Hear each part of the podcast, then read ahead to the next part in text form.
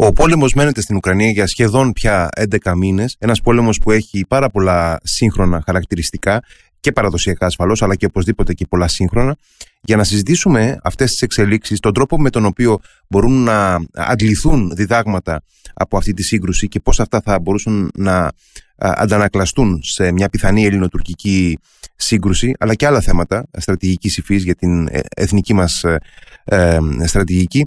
Έχουμε κοντά μας απόψε, για να τα συζητήσουμε όλα αυτά, τον υπονάβραχο αποστρατεία Δημήτριο Τσαϊλά. Ο κύριος Τσαϊλάς είναι επιστημονικός συνεργάτης και ερευνητής στο Institute for National and International Security και στο Strategy International. Έχει διδάξει στην Ανώτατη Διακλαδική Σχολή Πολέμου. Καλησπέρα κύριε Τσαϊλά. Καλησπέρα κύριε Χαραλαμπίδη, χαίρομαι που σας ακούω. Ε, και εγώ χαίρομαι που κάνουμε αυτή τη συζήτηση απόψε. Ε, κύριε Τσαϊλά, όπως ανέφερα και πριν, η, Ουκρανία, η σύγκρουση στην Ουκρανία κοντεύει πια τους 11 μήνες. Έχουμε μια νομίζω ε, σημαντική χρονική περίοδο ε, αυτής της σύγκρουσης για να αντλήσουμε μια σειρά από διδάγματα. Εσείς παρακολουθείτε από κοντά τις εξελίξεις εκεί. Ε, από στρατηγική άποψη λοιπόν, τι διδάγματα μπορούν να αντληθούν ως τώρα από αυτή τη σύγκρουση; Πολύ ωραία όπως το θέσατε. Από στρατηγική άποψη, διότι υπάρχουν διδάγματα και στο επιχειρησιακό πεδίο και στο τακτικο Τώρα, όσον αφορά την επιχειρησιακή άποψη, όπως είπε, την ε, στρατηγική άποψη των πραγμάτων, θα πω ότι και θα, όπου θα λέμε Πούτιν να έχουμε στο πίσω μέρος του κεφαλιού μας τον Ερντογάν και όπου λέμε Ουκρανία να έχουμε στο πίσω μέρος του κεφαλιού μας την Ελλάδα. Έτσι απλοϊκά. Για χρόνια λοιπόν ο Πούτιν είχε εξαπολύσει μια επίθεση εναντίον της Δύσης μέσω κυβερνοεπιθέσεων και υβριδικού πολέμου όπως χαρακτηριστικά αναφέρατε στο, στο εισαγωγικό σας, ε, ε στην εισαγωγική σας ε, παρέμβαση ε, με σκοπό τι άλλο να αποδείξει ότι οι φιλελεύθερες δημοκρατίες είναι αδύναμες, είναι χαοτικές και είναι και διεφθαρμένες. Άλλωστε αυτό το αντιμετωπίζουμε τώρα στην Ευρωπαϊκή Ένωση, τη διαφθορά.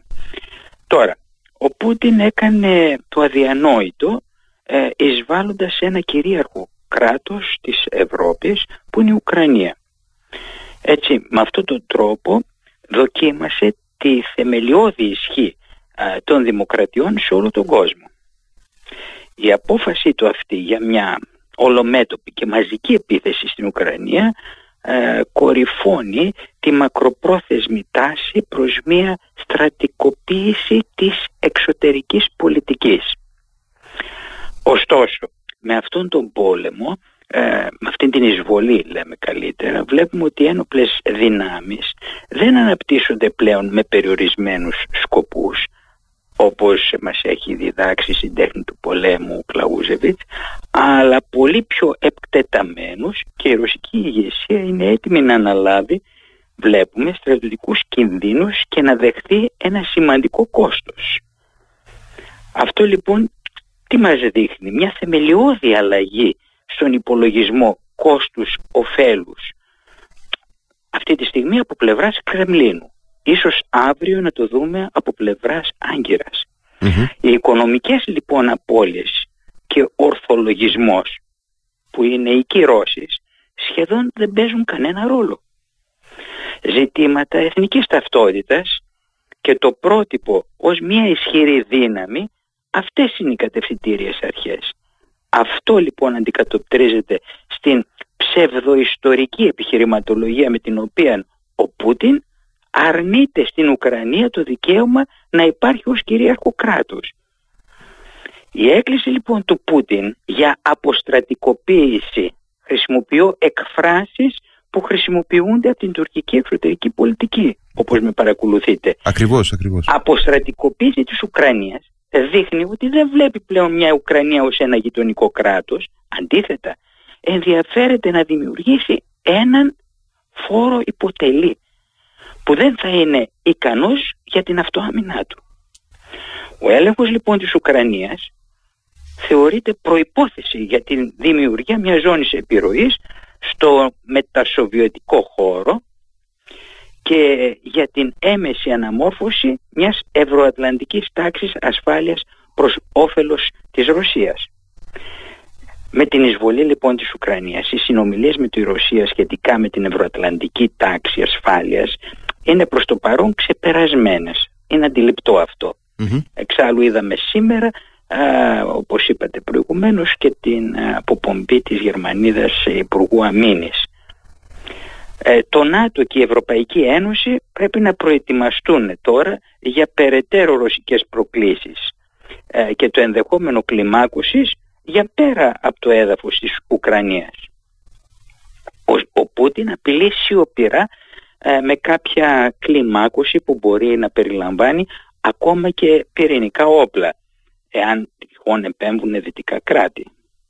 Ε, οι συγκρούσεις τώρα στη θάλασσα και στον αέρα ε, έχουν επίσης ε, τη δυνατότητα περαιτέρω κλιμάκωσης και γι' αυτό θα δείτε ότι η Ρωσία έχει αποστείλει πολεμικά πλοία στον Ειρηνικό ωκεανό ε, και έχουν στείλει και στη Μεσόγειο.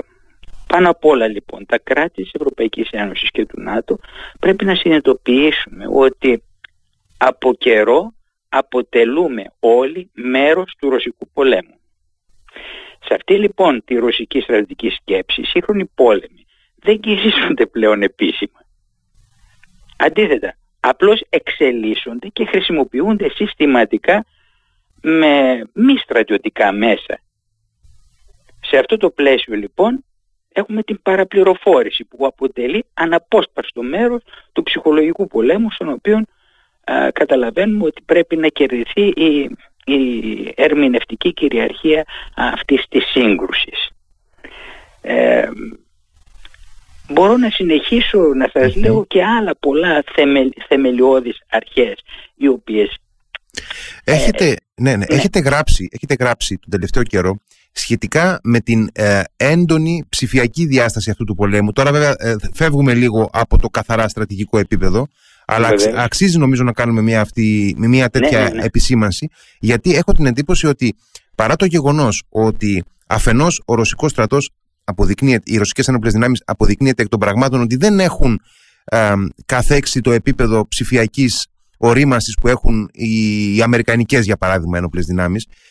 Και οι Ουκρανικές οπωσδήποτε αντίστοιχα ε, ένοπλες δυνάμεις ήταν αρκετά ε, πιο πίσω από ότι θα επέτρεπε ε, το, ε, ο εχθρός τους. Δηλαδή ε, αντιμετωπίζοντας τη Ρωσία θα περίμενε κανείς ότι θα είχαν κάνει περισσότερα βήματα μπροστά.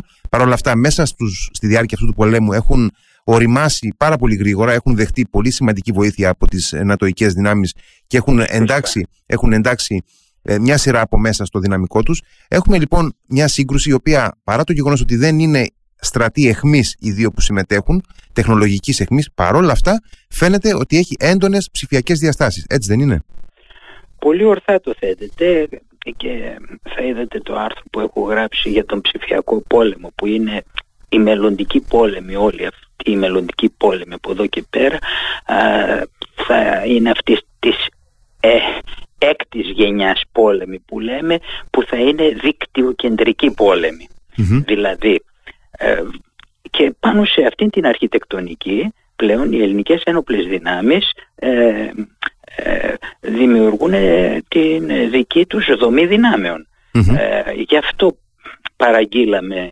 και κατέχουμε ήδη τα Ραφάλ, γι' αυτό το λόγο τα F-16 πλέον ανανεώνονται, εξυγχρονίζονται σε Viper, σε μορφή Viper και το ναυτικό παραλαμβάνει ε, σε δύο-τρία χρόνια ελπίζουμε τις ε, νέες φρεγάτες Μπελαρά όλα αυτά τα τρία όπλα που σας είπα ε, και κατ' επέκταση και τα υποβρύχια τύπου Παπα-Νικολής είναι εξυγχρονισμένα με ε, συσκευές δικτυοκεντρικού πολέμου.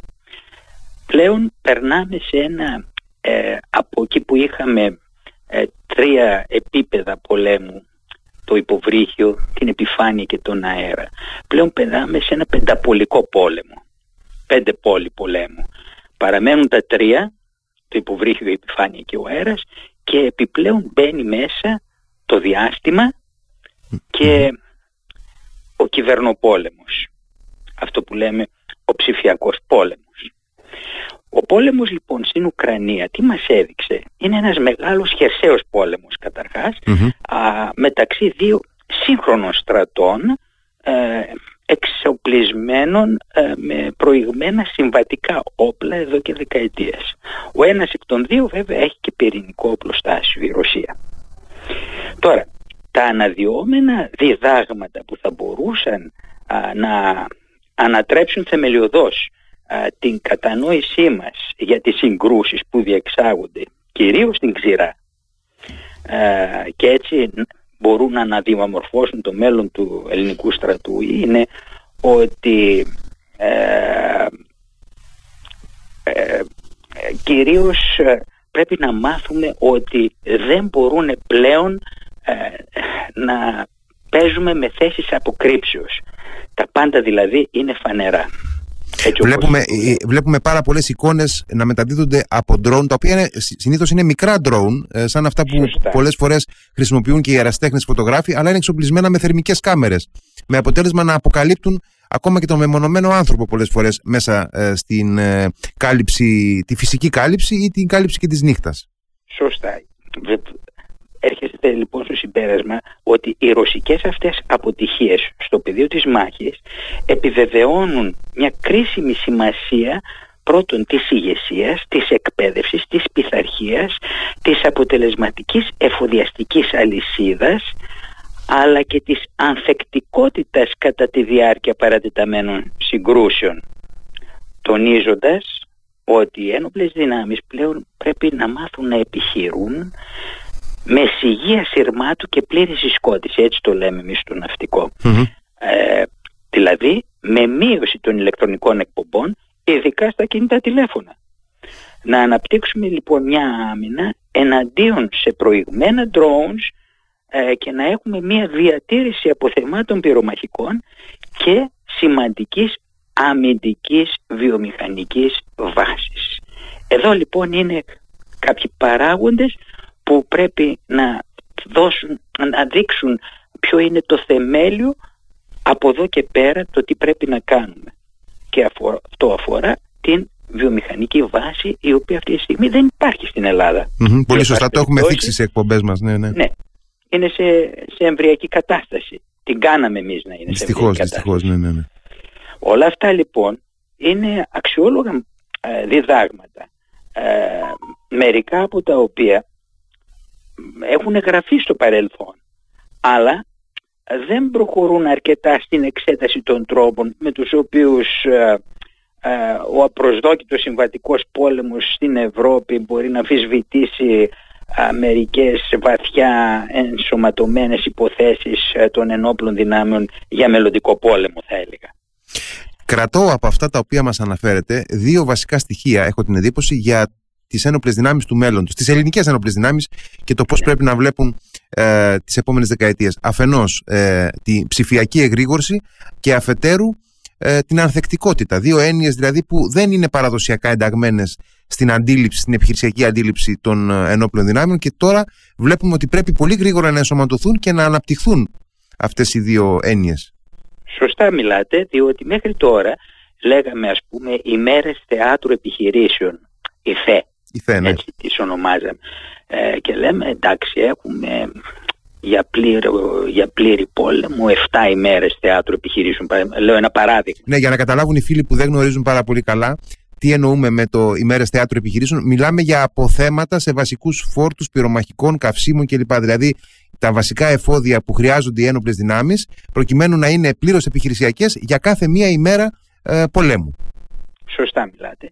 Βλέπετε λοιπόν ότι ενώ ξεκίνησε αυτή η εισβολή α, πανηγυρικά από την πλευρά των Ρώσων για να εξελιχθεί σε μια αποναζιστικοποίηση που σήμαινε ότι θα εισβάλλουν στο Κίεβο, θα ρίξουν την κυβέρνηση, θα φύγει ο Ζελένσκι να πάει να ζήσει κάπου αλλού, να τοποθετήσουν κάποιον ε, κυβερνήτη δικό τους ας πούμε, βλέπετε ότι εξελίσσεται σε μια χρόνια σύγκρουση ε, με φοβερά ε, καταστροφικά αποτελέσματα. Και αυτό θα συνεχιστεί κι άλλο, κι άλλο χρονικό διάστημα. Πολύ μεγάλο χρονικό διάστημα. Από ό,τι υπολογίζουν ε, οι αναλυτές ε, μπορεί να μας πάρει για άλλα δύο χρόνια αυτή η εξέλιξη των συγκρούσεων. Εν πάση περιπτώσει δεν είμαστε βέβαια medium να ξέρουμε πότε θα, πώς θα εξελιχθεί μια τέτοια αλλά όπως δείχνουν τα πράγματα θα έχει μέλλον αυτή η κατάσταση. Κύριε Ναύαρχε, να ρωτήσω κάτι. Ε, ποια είναι, είναι ε, ε, πιστεύετε, ε, βλέποντας ε, τις κινήσεις, τη συμπεριφορά, τη στρατηγική του Τούρκου Προέδρου, πιστεύετε ότι είναι, θα έλεγε κανείς, εντός εισαγωγικών μαθητής του Βλαντιμίρ Πούτιν ή ότι και οι δύο ανήκουν στην ίδια σχολή, ας πούμε; Ε, εκτιμώ ότι το πρώτο ότι είναι μαθητής του Βλαδίμιρου Πούτιν. Ε, από τη μια, από την άλλη όμως είναι αυτό το ε, θα έλεγα εκπεφρασμένο ε, εθνικό τουρκικό συμφέρον που βασίζεται στον εθνικό όρκο τους. Ότι δηλαδή το τρίπτυχο πανοθωμανισμός, πανισλαμισμός, παντουρκισμός Δηλαδή το να ιδρύσουμε, να επανα... ιδρύσουμε, να επαναστήσουμε μια Οθωμανική Αυτοκρατορία όπως υπήρχε. Τώρα από τη δικιά μας τη μεριά όμως βλέπουμε ότι ε, αρνούμαστε αυτή την κατάσταση ε, μέχρι τώρα με επιτυχια ε, πιστεύετε ότι υπάρχουν πράγματα που πρέπει πέρα από τα μείζωνα εξοπλιστικά ε, προγράμματα τα οποία είδαμε τα τελευταία χρόνια έτσι εσπευσμένα κάποια να προχωρούν. Ε, πιστεύετε ότι υπάρχουν πράγματα που πρέπει να γίνουν στο υπόβαθρο της ε, οργάνωσης της λειτουργίας των ενόπλων δυνάμεων προκειμένου να συγχρονιστούν ε, με ταχύτερο βήμα; Ε, Σαφέστατα. Σαφέστατα. Μα τώρα δεν είναι μονάχα η παραλαβή των νέων όπλων. Είναι και η ανασύνταξη των πολεμικών σχεδίων αντιλαμβάνεστε ότι οι συνάδελφοί μου, οι ενενεργοί συνάδελφοί μου έχουν πολλή δουλειά να κάνουν. Δεν είναι μονάχα ότι θα τα, παρα... Άντε, τα παραλάβαμε τα όπλα, κάποια στιγμή θα τα παραλάβουμε όλα αυτά. Πρέπει να επανασχεδιάσουμε τα πολεμικά μας σχέδια να βασίζονται πάνω σε αυτό που είπαμε προηγουμένως ε, δικτυοκεντρικό δικτυοκεντρική άμυνα. Αυτή τη στιγμή, ε, αυτή τη στιγμή, εν πάση περιπτώσει είδαμε ότι η ικανότητα της αεράμινας της Ουκρανίας να αρνηθεί την αεροπορική υπεροχή της Ρωσίας ε, είναι από τις σημαντικότερες επιτυχίες σε μια σύγκρουση. Άρα η αεράμινα έχει ένα σημαντικό ρόλο να παίξει ακόμα και στις επιχειρήσεις είτε στο Αιγαίο είτε στον Εύρο είτε στη Μεσόγειο. Γιατί έτσι θα μειωθεί η τροτότητα των δυνάμεών μας, των ναυτικών δυνάμεων που θα επιχειρούν. Έχουμε επαρκή βαθμό διακλαδικότητας στην επιχειρησιακή λειτουργία των ενόπλων δυνάμεων, κύριε Ναύαρχη, πιστεύετε; Παρόλο που έχω θεραπεύσει την διακλαδικότητα ως ε, εκπαιδευτής στην Ανωτάτη Διακλαδική Σχολή Πολέμου, έχουμε πολύ δρόμο μπροστά μας για να την επιτυχουμε Πριν τη διακλαδικότητα πρέπει να επιτύχουμε μια διαλειτουργικότητα των συστημάτων μας. Αυτή τη στιγμή προσπαθούμε να δημιουργήσουμε τη διαλειτουργικότητα. Και βλέπετε ότι ε, μάλιστα γίναν και οι κρίσεις η διακλαδικότητα θέλει πολλή δουλειά για να προχωρήσει. Είμαστε ακόμα σε ένα εφηβικό στάδιο mm-hmm. διακλαδικότητας, να το πω έτσι.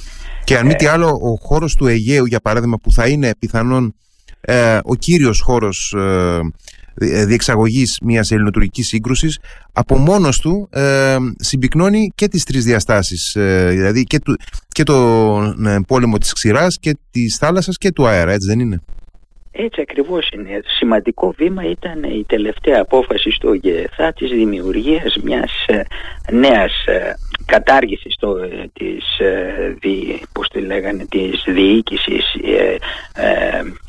ηλεκτρονικών υπολογιστών και της, δημιουργία, και της διοίκησης επικοινωνιών και τη συγχώνευση αυτών και των δύο σε μία διοίκηση όπου θα υπάρχει μέσα και ε, ο ψηφιακός πόλεμος ε, και ο διαστημικός.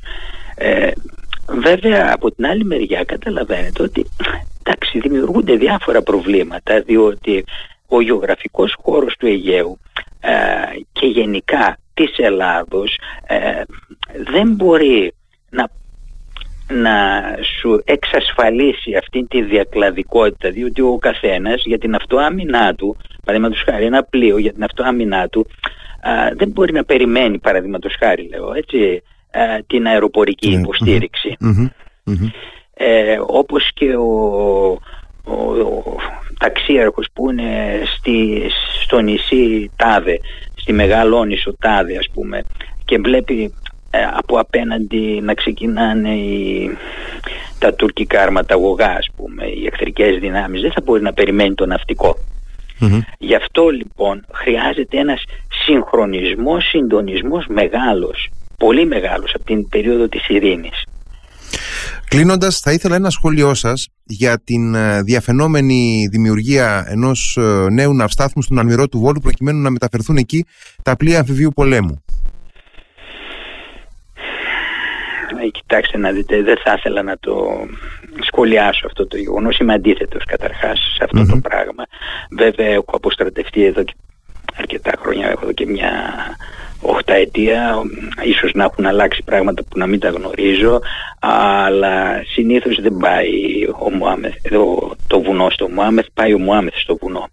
Θέλω να πω ότι μια τέτοια μοίρα αρματαγωγών ή δυνάμεων, αποβατικών δυνάμεων θα χρειαστεί και λυπή επιχειρησιακή υποστήριξη άλλων δυνάμεων που υπάρχει στον Αύσταθμο Σαλαμίνας. Ε, τώρα γιατί δεν, πάει, δεν πάνε οι πεζοναύτες παραδείγματος χάρη στον ναύσταθμο να εξασκούνται μαζί εκεί στα πλοία α, δεν το γνωρίζω ποιες είναι οι κατευθύνσεις που υπάρχουν και ποιες είναι η καινούργια έτσι, σχεδίαση που μπορεί να θέτει το θέμα αυτό. Ε, είναι ένα έξοδο μεγάλο το οποίο αυτή τη στιγμή δεν νομίζω ότι μπορεί να το σηκώσει ο ελληνικός προϋπολογισμός ή ο προϋπολογισμός αμήνης.